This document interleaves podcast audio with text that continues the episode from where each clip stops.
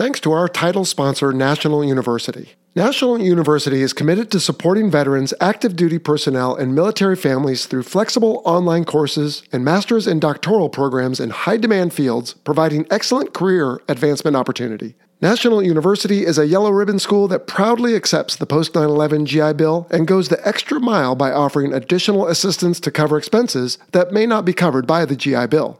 To learn more, visit nu.edu forward slash veteran.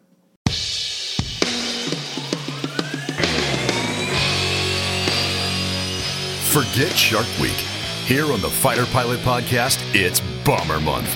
On the 3rd, 13th, and 23rd of November, we'll feature a different historic bomber from the World War II era North American B 25 Mitchell and Boeing B 29 Superfortress to the Cold War era Avro Vulcan.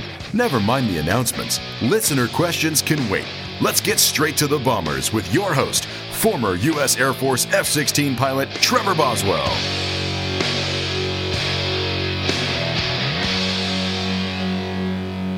Welcome, everybody. This is uh, Boat from the Air to Air Weapons episode, back on uh, episode 18.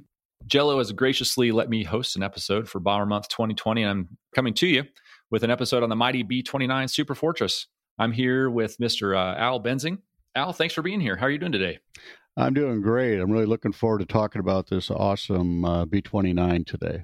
Man, I'm really excited. This is a pretty awesome machine, and I know the listeners have kind of been itching for more uh, bomber content, so I know they're all excited to hear what you have to say as we uh, jump into the second annual Bomber Month. So uh, it's really great to have you with us again. And actually, it's again, actually, we're recording this on September 16th, 2020.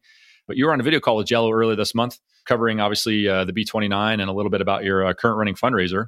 But this episode won't be airing until November. So, what's kind of the progress and any kind of update you have uh, at this point, since we're not going to hear this for a couple months? Yeah, well, I was really pleased to see the number of views of that promo. Jello did a great job of putting a montage together of that beautiful B 29, yeah. which of course is an engineering marvel. So we've had some response already, some donations, and some people that were ordering books and so on, because we're trying to keep this aircraft going and we're doing that through fundraising and so forth that I hope we'll talk about here in just a little bit.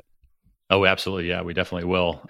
It's definitely an amazing machine. So we'll definitely cover as much of this thing as we possibly can. So uh, we're ready to hear all about the amazing B29.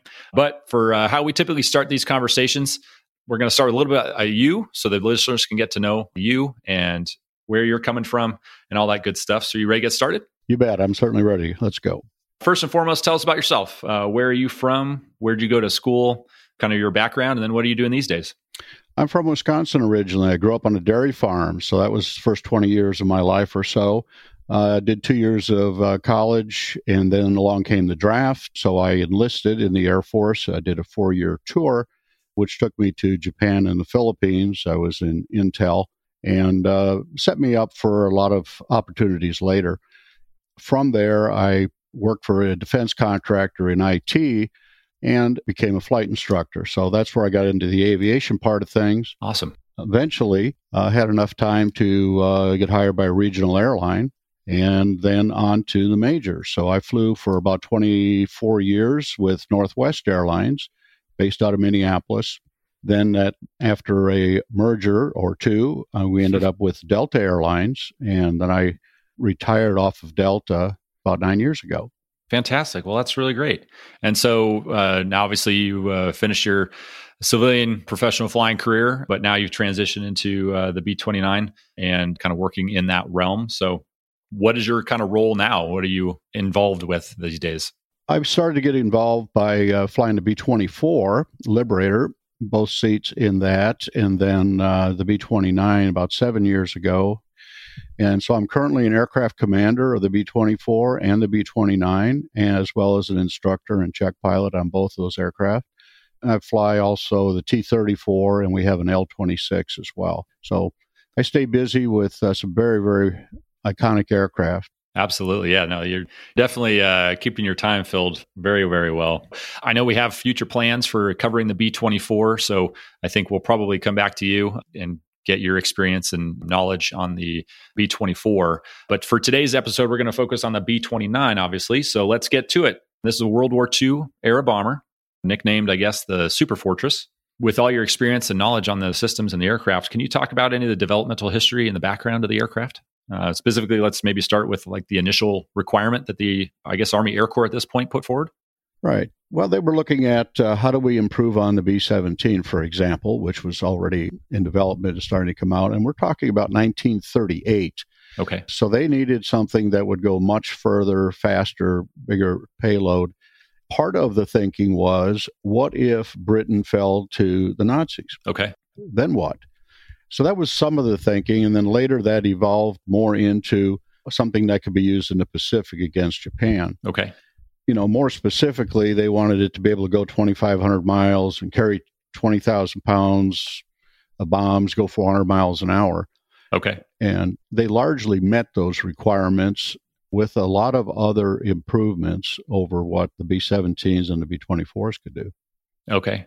From that kind of background and history, was there any sort of precursor that they kind of had in mind, I guess, that would have given them the idea to target those two specific countries because obviously World War II hadn't necessarily fully kicked off yet, but uh, and we hadn't been involved yet. It was just just kind of a planning kind of situation. So really, it was some forward-thinking people that were seeing, uh, you know, the impending doom if we didn't prepare. I gotcha. If it wasn't for that, the development could not have occurred in the time frame that it did, and even as such, they did a tremendous amount in a few years. Yeah, absolutely. I, uh, a lot of that stuff. Look at today with uh, COVID nineteen and and the development there of uh, vaccines and all the PPE and everything else like that. It's definitely kind of in that same vein, but obviously on a grander scale when it comes to an aircraft development. So, when did it actually first fly? Do you know that? The first flight was uh, December of 1942, December 30th of 1942. Okay. So that was pretty quick because the formal spec came out in December of 39 about three years, give or take. So yeah, that's very quick, especially considering today's timeline to develop uh, weapon system, flying weapon systems, at least. And there was so much of that engineering, so much had to be developed. There's so much new. So that's where the time and complexity came about. Okay. Well, so in terms of the aircraft itself, were there multiple variants or was just an A model or what do you know about kind of the progression of the development of that aircraft? Well, it started out with two different types that were minor change. Uh, everything that was built in Renton by Boeing had a, a, center wing section with little stub wings, then the uh, wings bolted to it. Everything that was built in Wichita was just a two piece wing that was bolted together in the middle. Oh, wow. And this really just simply had to do with the amount of space they had in the uh, plant where they put them together. Oh, no kidding. Wow. Later, they developed other variants based on the needs. For example, the silver plate aircraft, they were called, which were the nuclear aircraft, they came out of Omaha, the Martin plant. In Atlanta, the Bell plant there had regular B 29s at first, but then they built the B model, which was a lighter version without the gun turrets. Okay. So there was some development along the way, some differences in variants.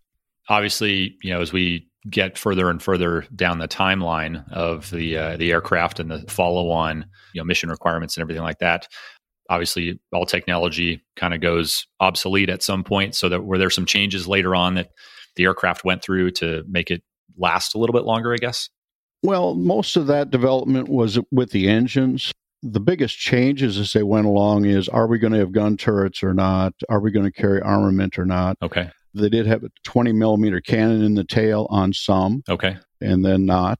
But most of the improvements really were done to the engines, and that was out of necessity. Okay, awesome. Well, we'll talk through some of the variances we go through some of the mission specific kind of things, I would imagine. But as far as the normal baseline aircraft starting out, what was the crew complement that was involved in operating the aircraft and accomplishing the mission?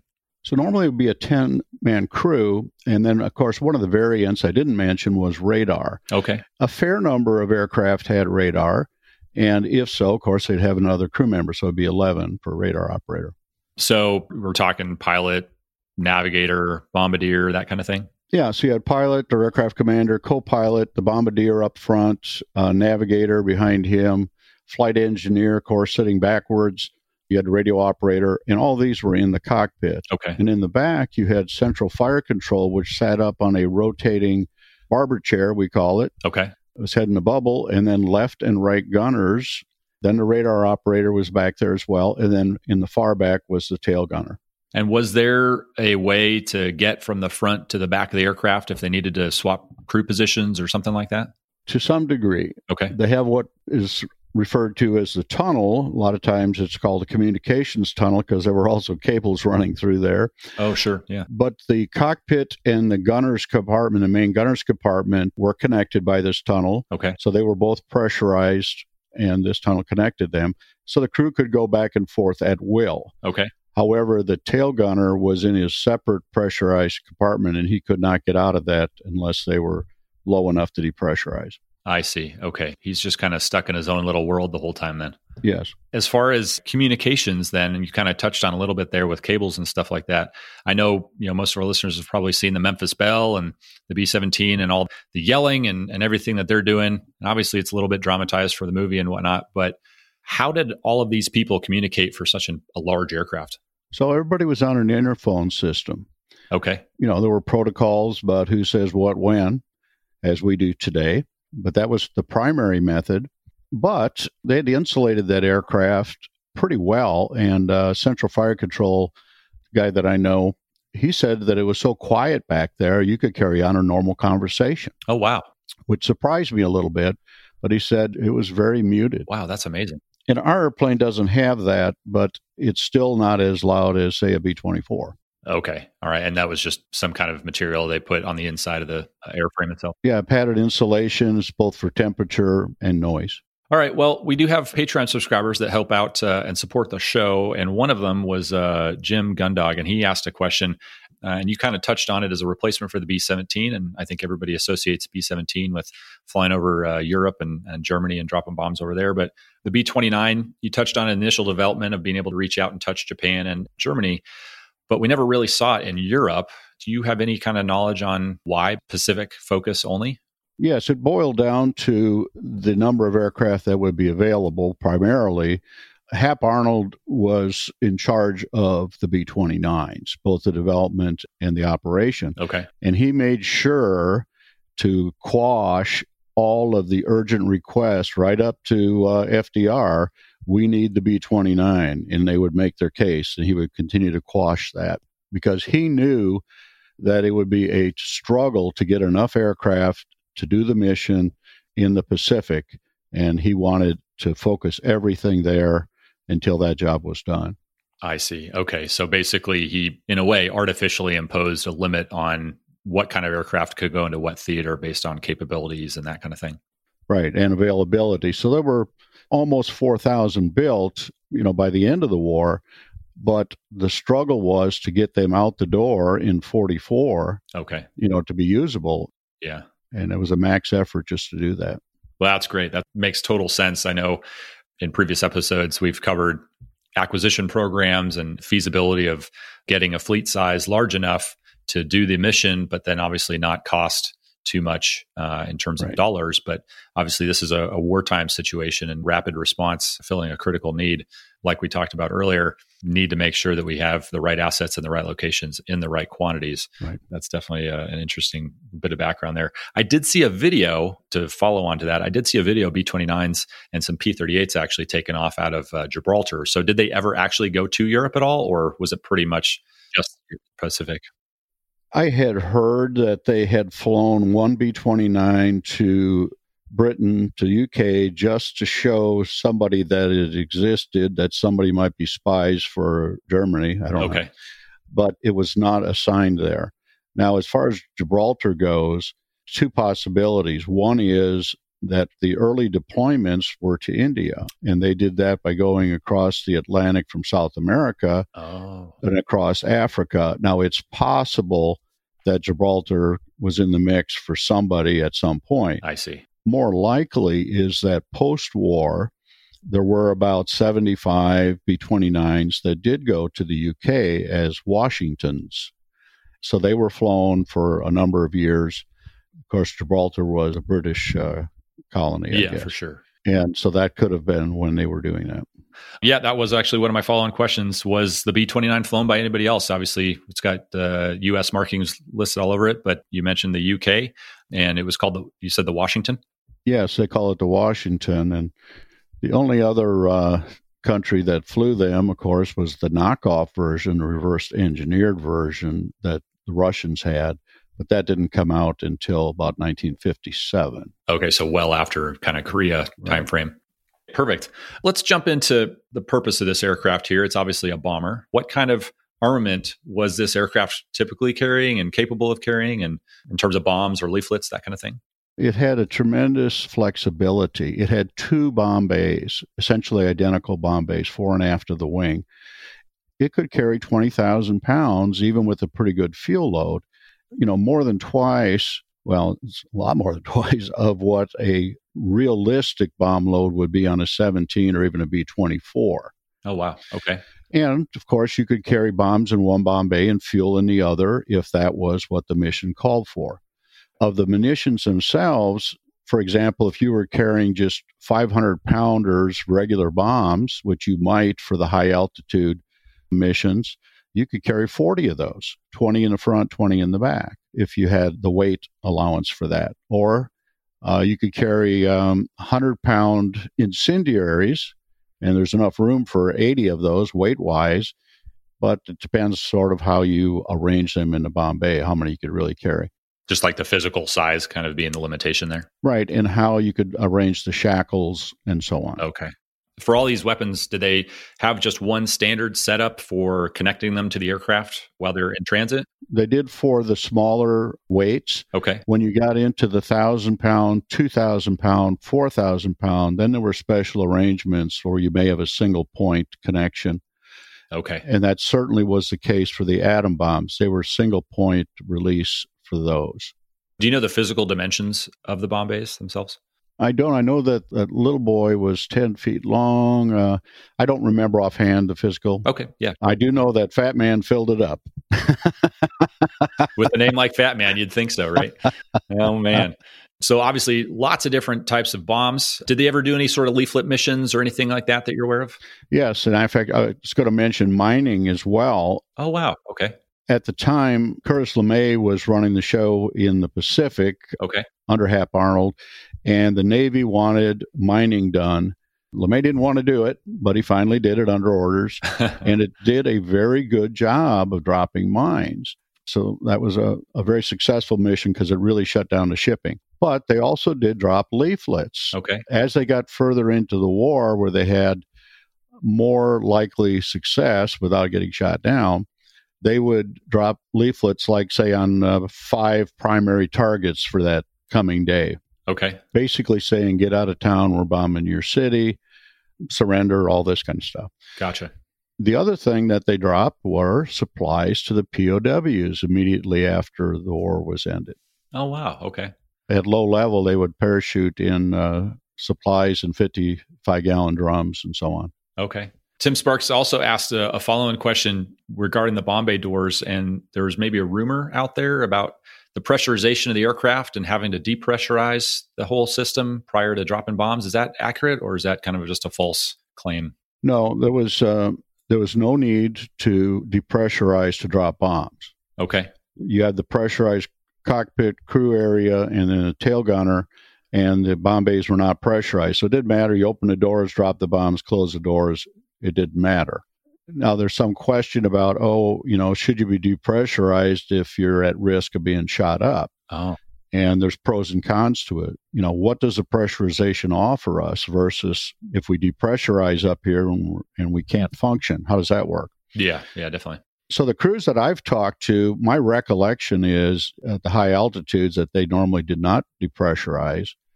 They would be on the oxygen masks partially because they could communicate better. They had a better microphone in the mask than the throat mic. Okay. But also, you know, in case they became depressurized, it just reminds me that the gentleman was talking about uh, taking a hit to the fuselage and he thought they were on fire because the visibility instantly went to zero. Oh, no. He couldn't see anything and it completely fogged up when they depressurized. Just from the condensation and the media, right. like cold temperature kind of thing. Okay. Right. Wow, it's That's crazy. Yeah, I wouldn't even put that together. Flying F-16s, so it's either pressurized or it's not, and it's only not when you're on the ground or the system's broken. So that's a really interesting concept. I hadn't thought about that. Let's talk for a second about at the lower altitudes. Okay. They flew these night missions below 10,000, generally speaking. Okay. Well, you still had the system operating so that you're getting air and cooling and that sort of thing. So it, you may have not had it pressurized to the degree you might otherwise. Did it have a kind of like the airlines have a, a graduating scale up until a certain point and then it maintains a standard cabin altitude is the same kind of concept?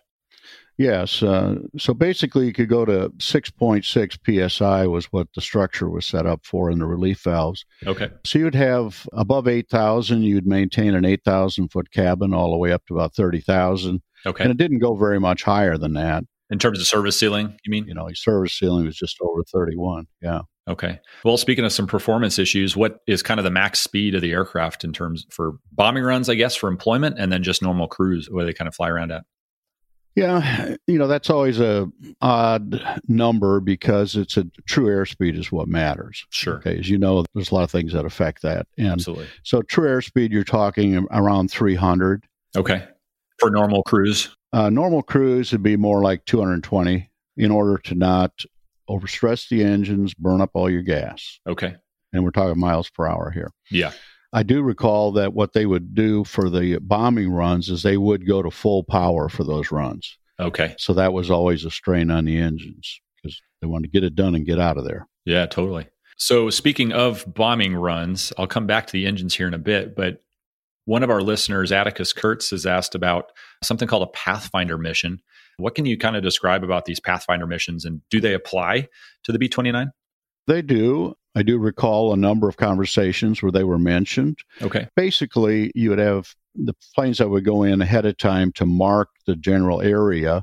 So if you're going to be bombing Tokyo or you bombing the northwest corner, the southeast corner, or whatever, Yep. so they would go in and mark those in an X form using incendiaries to simply make it simpler for the follow on bombers to find them. And so, speaking of finding them, what were they using to aim, I guess, their drop points?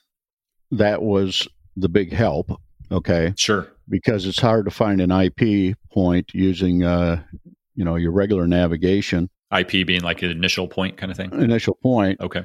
You do have radar on at least some of the aircraft, and radar is very useful and very accurate if you have a specific point that's prominent enough to show up. Like a tower or a building or something.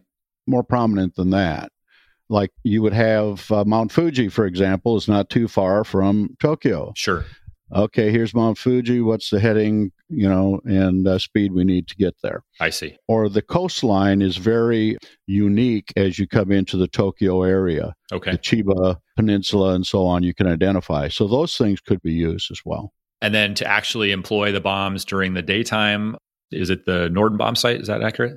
Right. The Norden bomb sight was used. And of course, then you generally needed clear weather or a few clouds so that you could see the target. Okay.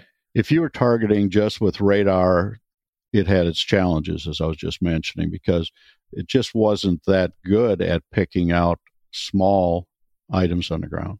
Okay, that's fair. I mean, it is, you know, 1940s. So I'm sure radar being a fairly new technology, definitely in regards or in uh, in respect to today's radar capabilities, definitely is a challenge. And even today, uh, it can be a challenge depending on the on the platform. So, well, that's great. So. Those are the, the kind of offensive. Any other offensive types of weapons that we're not mentioning or haven't mentioned yet? No, I think those are, are all the munitions. Okay. And so now flipping it on the other side, in the, the defensive side of the house, you did mention some guns and turrets and, and that kind of thing. What did it have on it and kind of where were they located and how did they employ that? So this was a huge new development on this aircraft. Previous aircraft had gun turrets or just guns sticking out a window, Yep. and they were manned. And this one, it was a completely, I don't want to say automatic system. Mhm. It was a remotely controlled system where you had a top and bottom turret in the front, top and bottom turret in the back, and then the tail gun was also remote. Okay. So each gunner had an aiming device that was very sophisticated and it was connected to an analog computer, for lack of a better term. Okay. That between the aiming device and that computer, it could calculate, you know, the speed, temperature, altitude, all the things that the variables that come into play, and the lead.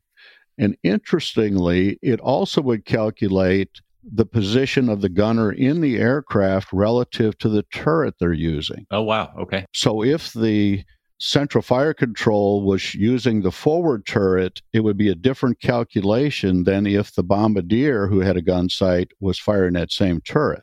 Oh, wow. Because you're displaced, you know, by 50 feet. Oh, yeah, definitely. Yeah, there's definitely some, I guess, what you call parallax error associated yeah. with where you're looking at versus where you're shooting from. But now, were they just looking out a window, or were they, they like a TV screen, or what was the viewing? Uh, I guess for the person. Well, they're looking through a small glass in this device. They had a, lots of different adjustments on it. Okay. So you would look through it and see a pipper, so to speak, and you could adjust it so that you sized it to the wingspan of the enemy. Yeah and then it would do the calculations and you had a trigger there. Oh, okay. You also were holding a dead man switch so that if something happened to you, someone else could take over that gun turret. It's kind of like you constantly holding on to it and if you released right. it then they knew it was not being right. used. Then someone then it would automatically go to someone else. Oh wow. Wow, that's fascinating. Yeah. So the switching itself is fascinating. You would have your defaults of who was doing what. You would have overrides and you know it was a really a well thought out system. That's amazing especially i mean i just keep coming back to when this was all taking place and, and all the things associated with the war and the development of technology and everything. To have something what seems like at that point so futuristic on an aircraft is, is incredible. Yeah, and the responsiveness of these turrets is amazing. There, you can see some videos online, but you know, if, if he's rotating the guns up and down with his gun sight, I mean, they are now moving up and down. If he's moving laterally, that gun turret is rotating. Okay. Very precise. It's amazing system. For those gun turrets to move, he's obviously not in a, in a ball turret like the B 17 or something. So he's not physically moving with them. Does he just have a joystick that controls it? No, just the gun sight itself moves. Okay. So he's looking through it and he's got his hands right up by his eyes almost on dials. Okay. So he's rotating these and he's twisting left and right in order to continue to view the target. Okay. And he can rotate up and down. The turret's just following along. So nobody is in a gun turret on this airplane. Wow, that's amazing. Just to re-clear it in my mind, where again were they sitting on this aircraft? All right. So the bombardier, who's got his Norden bomb sight, he also has a gun sight that he can move over and place in front of him. Okay. And so on the way to target, he is running the top and bottom forward turrets. Okay. And when he gets closer to target, the central fire control guy who is sitting in the back gunner's compartment, it's just behind the wing, and he's got a dome that he's sitting up in, he'll now take control of the top turret. And let's say the left blister gunner, left bubble gunner, can take control of the bottom forward turret. That sort of uh, exchange can be happening as it works best for their duties. I see. Wow, that's great. And the whole time they're just talking through the communication system and coordinating who's right. going to do what and everything else like that.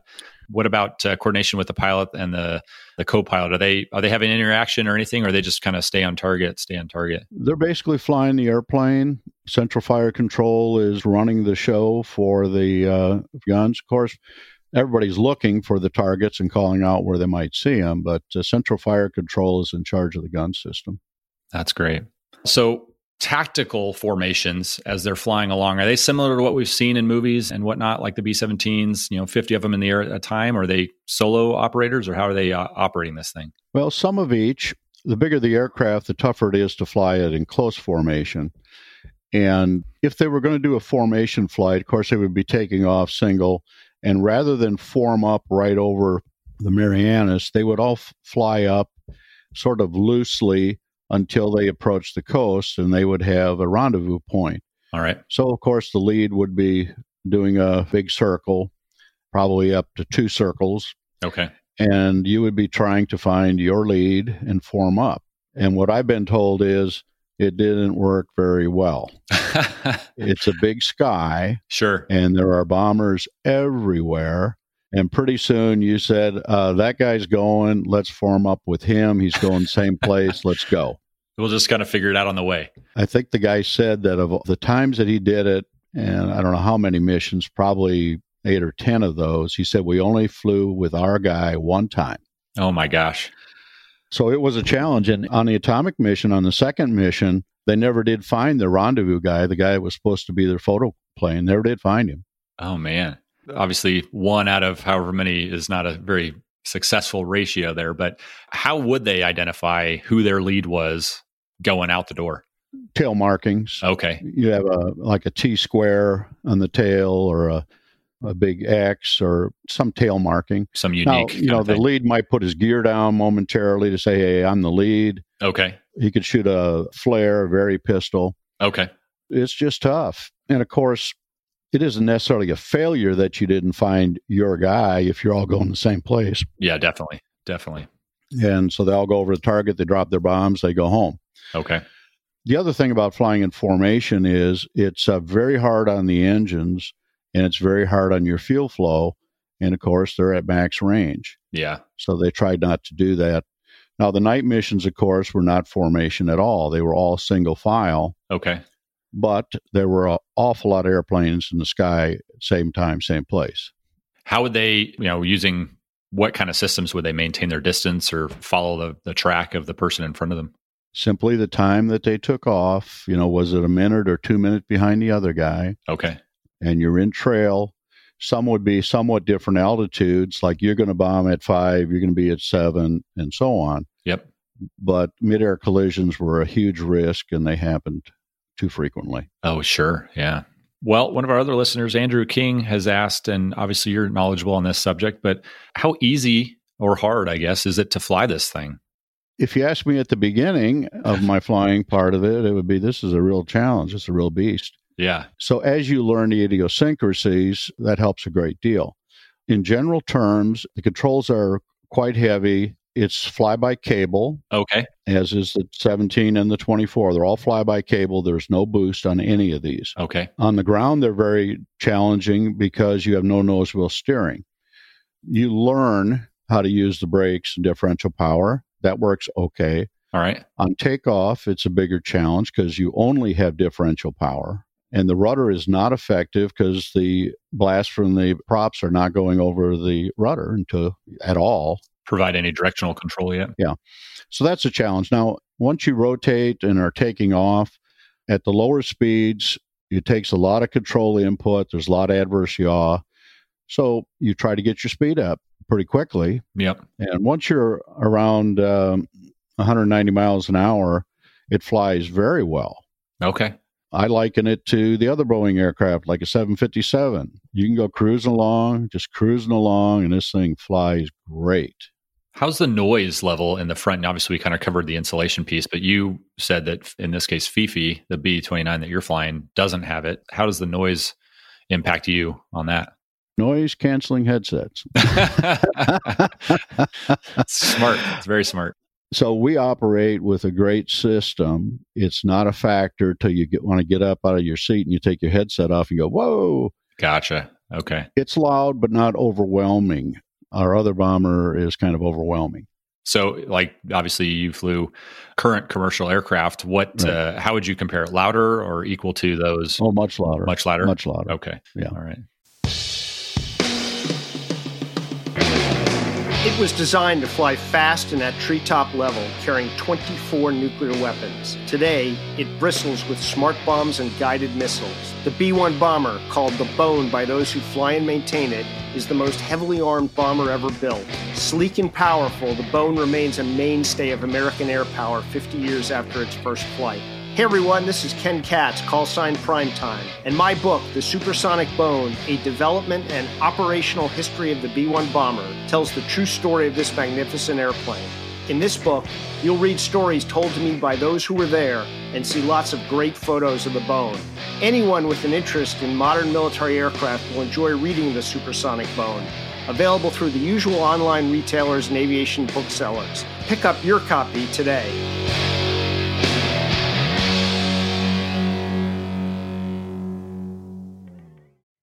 That's awesome stuff. I love all this aviation history stuff, and I'm I'm hoping to do some more warbird types of episodes in the future. But getting back to some of the specifics on the B twenty nine, given that it's obviously been in combat, what are the probably the biggest things that the B twenty nine is known for?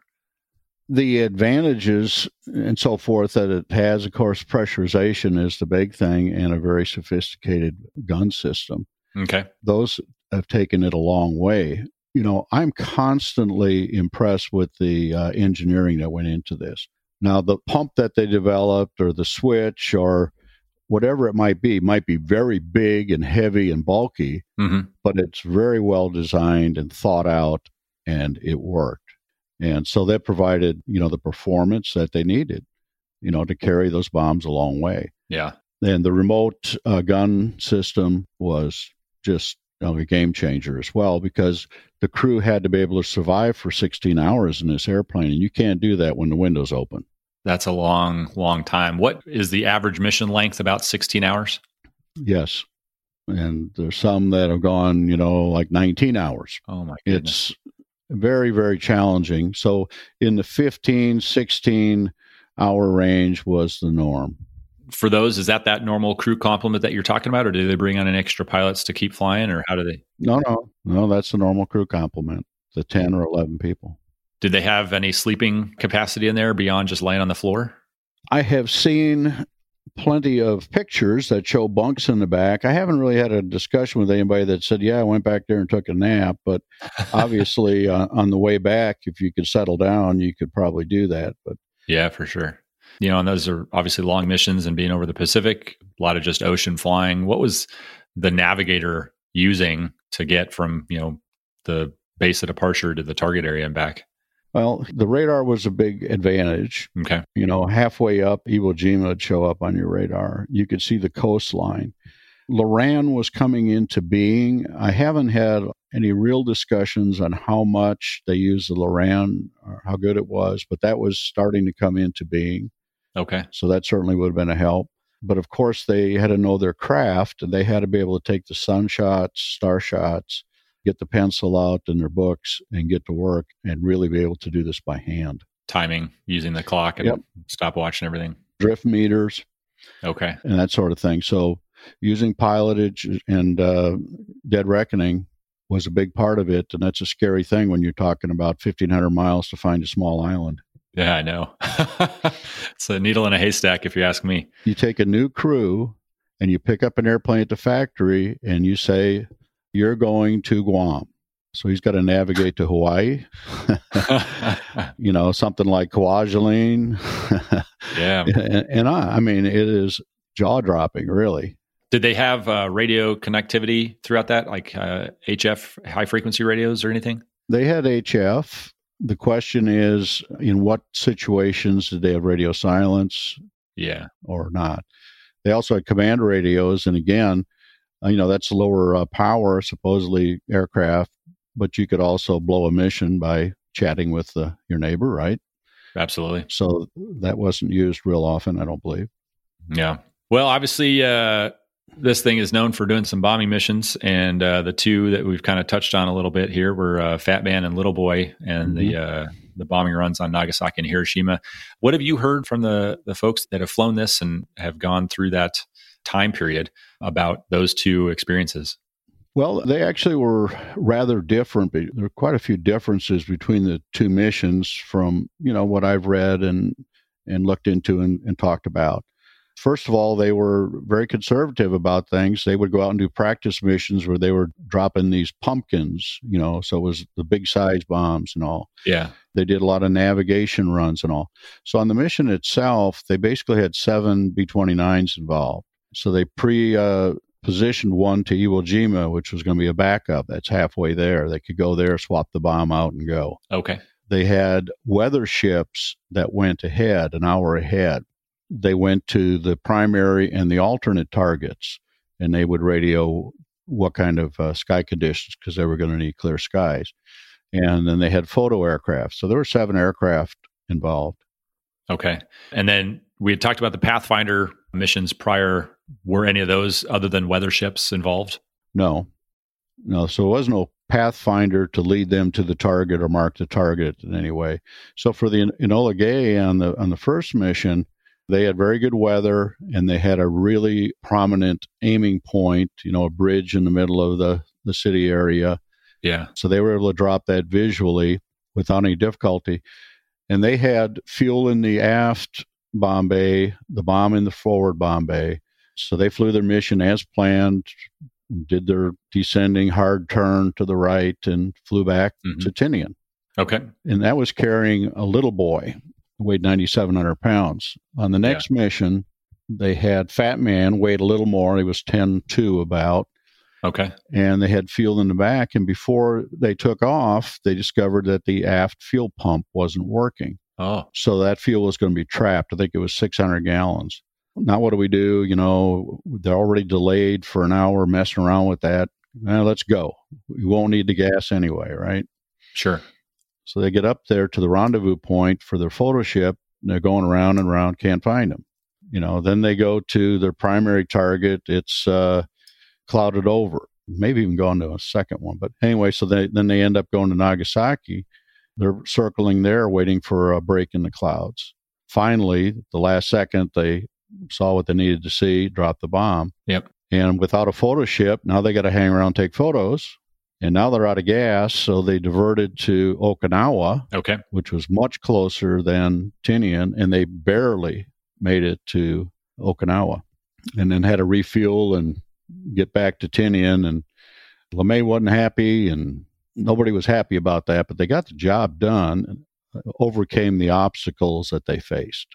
Oh wow! Did either of them experience any sort of what I would say pushback uh, in terms of AAA or anything on the way into the target area? No, because they were a single ship, they had run some single ship missions, photo missions, and so on in the weeks previous up there, different aircraft. Japanese basically let it alone. They didn't have, you know, the aircraft and time to spend going up there and chasing a single airplane they probably weren't going to catch. Okay. So they were fortunate in that respect. Being the fact that it went up to 31 uh, max uh, service ceiling and everything, did that help when it came to basically fending off fighter aircraft? Yeah, I think it did, especially early on when they didn't have the aircraft that would get up there as readily. So that helped somewhat with that. That's just fascinating stuff. I can't imagine walking out the door knowing what I've got loaded on my aircraft and knowing the capability and the damage that it can do, and then actually having to employ that thing. It's just an incredible story. And I know it is definitely a very, I guess you would call it a touchy subject, a very sensitive subject to uh, all people involved. I know we're we're in a very different place in our world right now when it comes to uh, combat and life and stuff like that. So it is it is definitely an interesting look at humanity, uh, if you will. Well, so you did touch on the pressurization as kind of being a strength of the aircraft, the gun system, and everything else like that. Having flown it and having a little bit of time under your belt and having talked to a bunch of the guys that did it in combat, what have you come across as kind of the biggest annoyances or the things that that you wish it had that it doesn't? I think nose wheel steering uh, would help. And taxiing now is not a big deal for me. You know, I figured it out, but takeoff is still a little bit of a well, let's see what we got, and then we've got to correct for it. Okay. Okay. Now, in most aircraft, you don't use nose wheel steering on takeoff anyway. Sure. But I can see where it may be of, of some help rather than free castering. Yeah. If you have steering through your rudder pedals, that's useful. The later B 29s, for example, the silver plate aircraft had reversing props. Okay. They had the Curtiss electric uh, control props on it versus the Hamilton standards. And so that helps with, uh, if nothing else, slowing the aircraft down. Okay. Because we use a fair amount of runway and it's a lot of kinetic energy. So those are two things. And, uh, and then, of course, uh, if you're making wish lists, you would hope that at slower speeds that it would respond more readily. Okay. I know looking at some of the links and, and videos and things that you've sent me, and we'll make sure that those are all in the show notes for the listeners as well. What was the re engineering process that you guys went through fairly recently, I guess, with the aircraft? The aircraft got shut down in 2004 because the engines that World War II era engines. You said shut down, not shot down, right? Shut down. We stopped the, yeah. Okay, just to be clear. If I wasn't clear on that, let me be clear. Yeah, well, they stopped flying the aircraft because even though they would do an engine swap you know, within an hour or two, they would have a chip light on saying that you're making metal in the engine and where it's not supposed to be. So they couldn't keep a reliable uh, set of engines on it. So they decided to s- stop flying the aircraft until they could solve that problem. Okay. And they did solve it in a big way, but it took a number of years for that to happen. So in 2010, they came out and flew it the first time with the new engines. This was because Jim Cavanaugh put up a good deal of money, over a million dollars, and said, let's get some engines on this. What were available at that time were engines that had been flown during Vietnam and post Vietnam. Okay. And the A1 Skyraider had the 3350s. Some models of the C119 had 3350s. Okay. The P2, I think, had 3350s. But they were the later variants where they had learned from experience of what kinds of things affected the uh, reliability. So the original engines that you had on there were from the no kidding original aircraft, or were they remade versions? We had stacks of them, basically. You could get the old engines, there were playing them around, but they were all of that era. Okay, so very rudimentary, if you will, in some ways compared to current engine technology. Right. They had not gone through and upgraded all the things that needed to be upgraded. Okay. So it had 3350s on it, like Dash 23s or something like that. You know, now we've got 3350s and we call them Dash B29s. Unique to that airplane. They are unique because they didn't just bolt on. So there are certain uh, portions of it that are from Skyraider, some are from a C119 to make sort of a one off engine. Like a Frankenstein, if you will. Well, I would agree with that, except that they're wonderful engines now. Very good. Well, through all your your flying experience with Fifi and uh, and everything else, do you have any harrowing flights yourselves, or have you heard any uh, harrowing flights from other folks that have uh, you've chatted with? I don't know. That doesn't ring a bell with me so much as just you know thinking in terms of the limitations that you have in order to operate it safely. Okay. For example, when taxiing out operationally, you're probably going to have the outboard engine shut down because the props are going to be over the top of the uh, taxi lights. Oh, sure. In some places, you have to coordinate with air traffic control. Say, look, you know, we can't start our outboard engines till we get on the runway, and we're going to be there seven or eight minutes while we warm up and do our run up. Then we can launch. Okay. So that's the thing that we deal with. As far as making sure that you're flying it safely, you know, we publish uh, manuals that have our procedures in it that you need to follow. And one of those is, of course, you've got a profile for takeoff, you've got a profile for landing.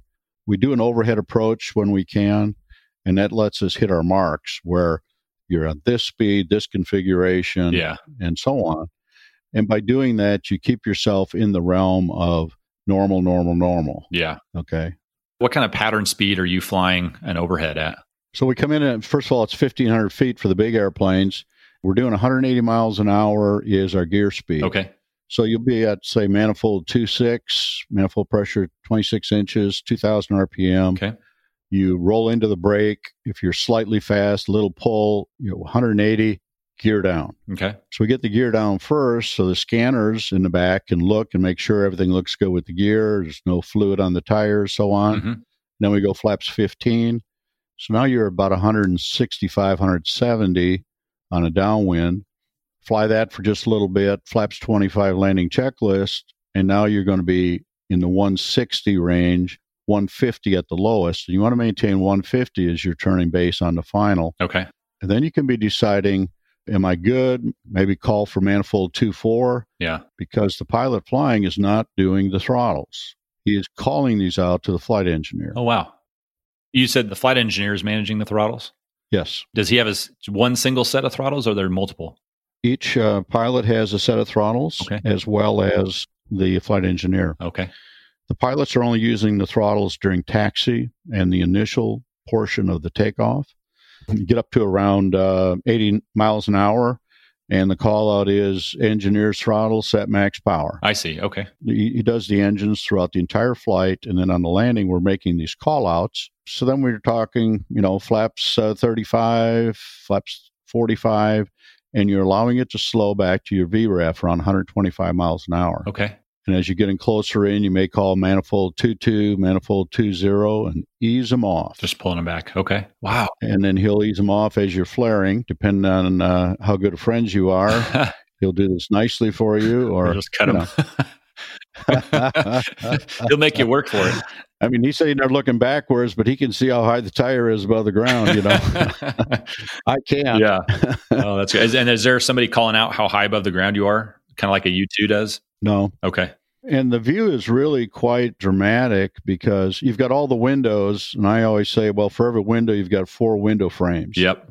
Does kind of look like a, a skeletal kind of nose cone up there yeah, it's hard to see. You're ducking and moving your head and, okay. and so on to see. And the other thing is with flaps 45, for example, you're quite nose down. Okay. So you're uh, flaring, you're bringing that nose up a fair amount of change. Okay. Not high, uh, really, maybe three degrees up or so at touchdown. And because he got all the flaps out there and the props coming back to flat mm-hmm. when you go to idle, it'll decelerate really quickly uh, as far as bleeding the speed off and touching down. Very cool. How high? I know the the wing obviously kind of you know goes up a little bit as you get further away from the fuselage, and you're talking about taxiing around with the outboard engines over top of typically the the taxiway lights and whatnot. How high above the ground are those? I should say the propellers. The inboards are only a little over a foot. They're 14 inches. Okay. The good news is they're probably not going to go any lower than that because the gear's right behind them. Okay, sure. But uh, the outboards are 28 inches. So in a crosswind, particularly if you have the pitch up, you can put a little wing down. Okay. Just don't get dramatic with it. Okay, sure. And stay on the center line. Yeah, yeah, that's critical. That's pretty much a normal thing I would hope all the time. So now, obviously, you're flying this in conjunction with your duties of the commemorative air force. Can you talk to me about kind of the commemorative air force and the the b-29 b-24 squadron and, and your role in that beyond just aircraft commander? Well this season of course everything is crazy and uh, we've actually our normal air power history tour is not going on this year. So okay. instead we're um, making do with some ride flights and uh, we're doing the Arsenal of Democracy flyover. By the time this runs, this will be history, but I'm doing that on the 25th of September, along with 60 some other World War II aircraft flying across nation's capital. And on the way back, we're doing some ride flights. We're also looking forward into 2021, where we will hopefully run a normal tour season we don't do a lot of air shows, but we do a lot of tour stops. So the Air Power History Tour would be both of our bombers, maybe a P 51, a T 6, a Stearman, several other aircraft coming to uh-huh. a city for a week. Those aircraft are flying, most of them are flying all week. The bombers fly on the weekends. Okay. Airpowertour.org is where we have our schedule. So we'll have that for 2021. And the other thing that we're doing here, if I could talk about fundraising here for a second. Yeah, absolutely. Please. First of all, we're needing to keep the operation going. Secondly, our B 24 is in need of some special assistance so she can be ready to fly again next year. She's got some parts that we need for the landing gear. So we're doing two different elements here on our website. Our normal website is CAF B29 B24. In there, we're doing something called Books for Bombers. For a donation, you can uh, have as an incentive one of the B 24 books is called Before the Belle. And that's a book about a B 24 called Hot Stuff that did 31 missions before the Memphis Belle did 25. And she was supposed to come home and do a bond tour. It didn't happen, didn't work out that way. But the story in that book is outstanding uh, very interesting and unique. The other book is called Ted's Traveling Circus. Ted Timberlake, a general, was in charge of the 93rd Bomb Group of the 8th Air Force. Fascinating, very definitive history of that, in that it's a massive book. Yeah. And then for our B 29, we've got something called uh, Rain of Fire, written by Charles Phillips. And he was an aircraft commander who flew the high altitude missions, the low missions at night. He flew POW supply missions. And he had a ditching that everyone survived. There was only one injury, one crewman injured. And he had that ditching on August 6th. He did not know that the bomb had been dropped until after he'd been picked up. Oh, wow. So, anyway, those books are fabulous. I hope they draw attention and help us gain some donations. The other thing that we're doing for the 24 is we have some uh, sneakers out there that are in camo and uh, B24 Diamond Lil insignia.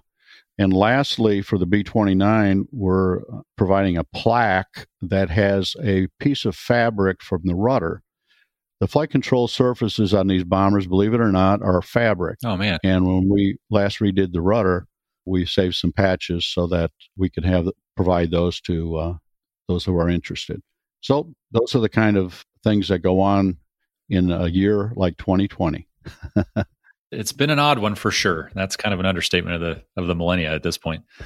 Well, that's awesome. Uh, you did talk about the flyovers and and uh, the you know week long visits to different places. Do you have any uh, anything already kind of hard scheduled for where the aircraft are planning to be at this point that you can mention now?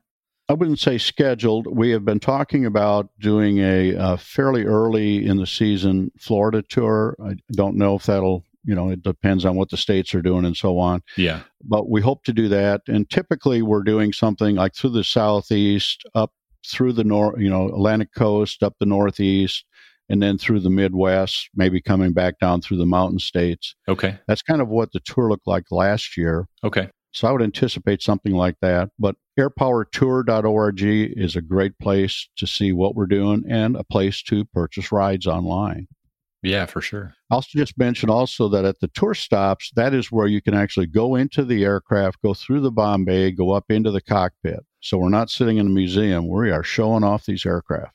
The no kidding hardware. That's awesome. That is really great. Well, we'll definitely have all that, the two websites, and uh, as much else as we can fit into the show notes uh, on there to make sure that we support you guys for um, not only the future of the aircraft, but um, for your time here with us today. Kind of the next kind of question as we transition to the wrap up here is what's next for you specifically? Al i know obviously you're you're retired from commercial aviation and going into the then hopefully the 2021 show season uh, you're able to get out there and fly some more but what's on the horizon for you? Well i'm involved in other things in the squadron i've over the years have developed the flight manuals and procedures ground schools and so on. I'm not the only one doing it but i've been primary on that for quite a while. We'll be ramping up that in february you know have our ground school starting in February again this year. Okay. It's quite an effort to do that, but very rewarding. We're also doing webinars on our CAF B29 B24 site.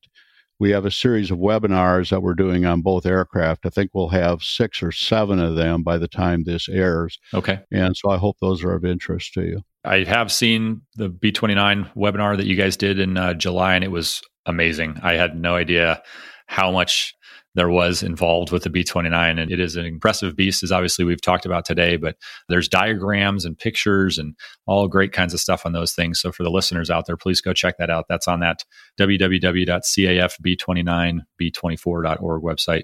then you can check that out on YouTube. You know, as we're thinking about this here, obviously you talked about the B24 and needing some parts and everything. And one of our listeners, actually, I think it was uh, Scott on the staff here, had asked about parts and the parts acquisition program or challenge, I guess, of getting parts for these aircraft. Where do you guys get parts for this aircraft now that it's been, for all intents and purposes, stopped manufacturing for 70 years?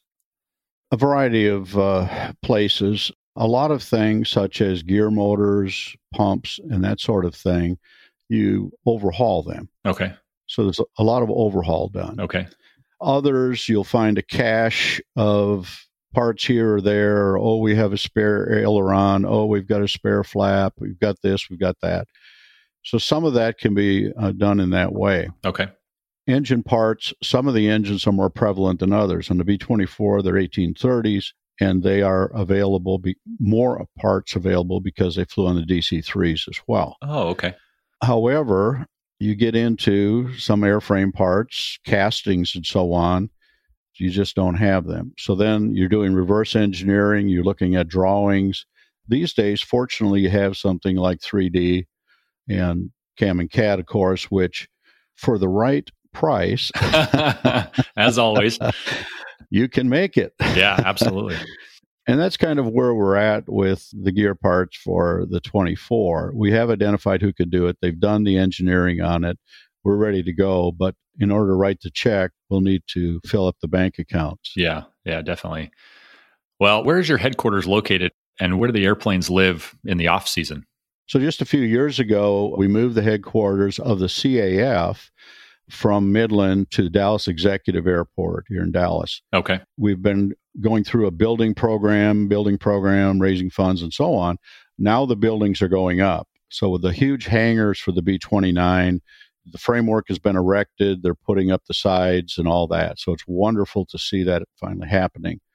So, we'll be in that next summer, certainly by the next winter season. Okay. Presently, we are at Fort Worth Meacham Field at the Vintage Flying Museum. There's a big old B 29 hangar with about 15, 20 aircraft in there, including our two bombers. Oh, no way. It's a magnificent, very interesting place to go and see a couple of A26s and a T33 and T6s. Oh, and a B29 and a B24 and others. Just amazing little secret hiding spot, if you will. And that's where we do our maintenance, our winter maintenance. And that's where the aircraft are right now. Oh, very good. Well, last, uh, I guess I have two questions left. The first is you talked about all the other kind of ancillary jobs beyond just flying that you're involved with with writing manuals and, and everything else like that. If somebody was interested in joining the crew or volunteering their time or trying to help out in some way beyond just uh, donating money for the fundraiser what do you guys have as options available for that? You know we're always looking for good people who are very passionate about doing this. If you go to our regular website there click on the join it says join or renew join button. Okay. It simplifies the process by allowing you to join the caf member of Air Force, and secondarily to join our particular squadron. Okay. There are 70 squadrons or units out there. Oh, wow. Okay. But if you're going to join ours, you can do it via that button. Okay. We have people from all over the U.S. that are involved with us. Obviously, there are certain advantages to being close. Definitely. But if you can travel or you have a passion, if you can get out and tour with us, we would love to have you. We're always looking for people who can be crew members who can go out for a couple, three weeks at a time mm-hmm. and do that once or twice a season. Okay.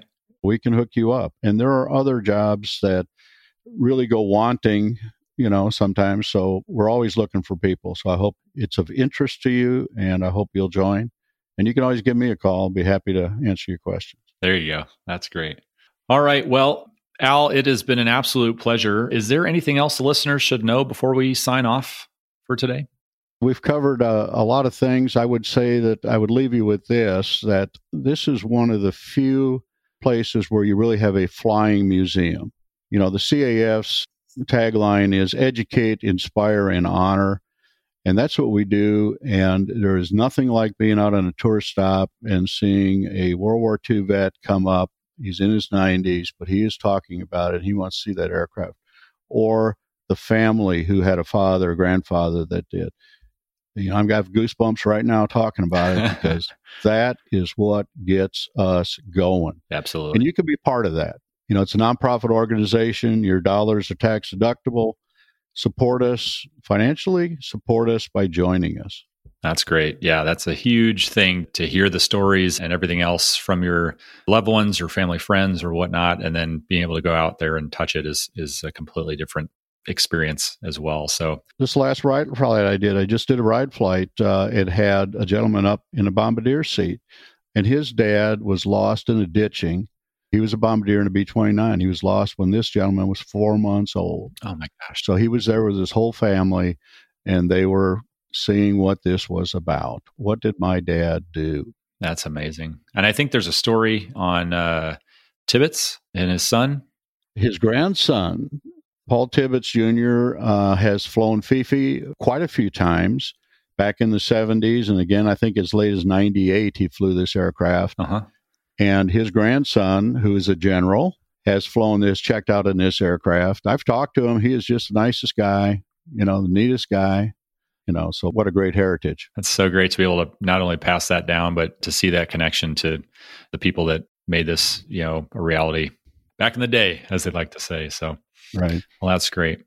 Well i think we'll wrap it up there al. There's one final question that we usually ask at the end for uh, our guests and that is uh, what kind of call sign do you have if any that you can share that's going to be, uh, I guess, PG for the crowd?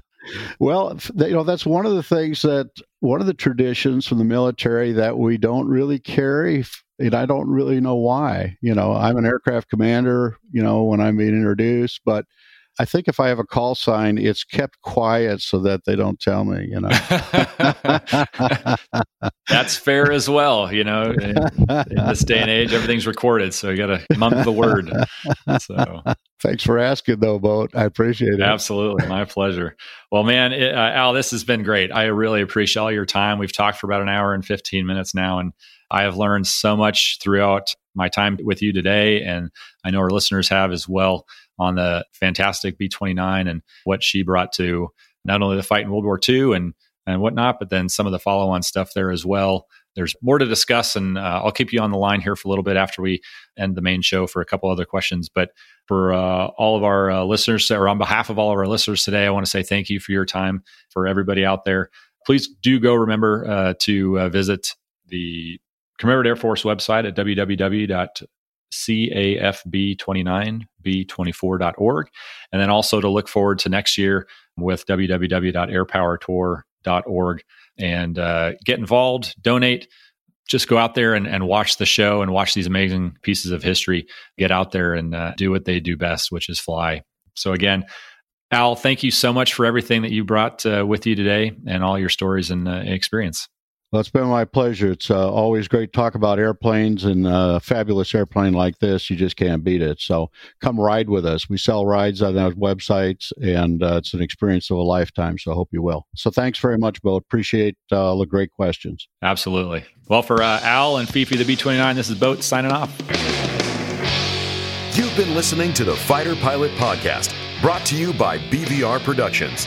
Got a question for the show? Send an email to questions at fighterpilotpodcast.com or leave a message on our listener line at 877 Mach 101. That's 877 622 4101. Be sure to check out our website at fighterpilotpodcast.com. You can also find us on Facebook, Instagram, Twitter, and YouTube. For exclusive Fighter Pilot Podcast content, check out our Patreon page. Please like, follow, and subscribe to the show. And don't forget to share us with your network. Thank you for listening.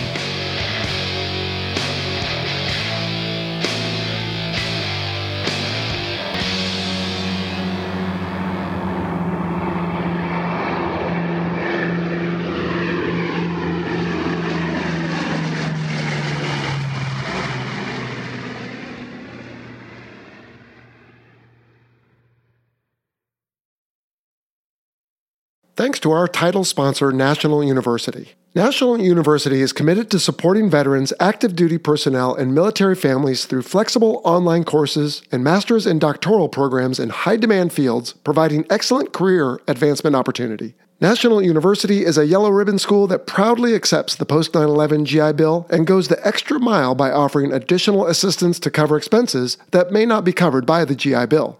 To learn more, visit nu.edu forward slash veteran.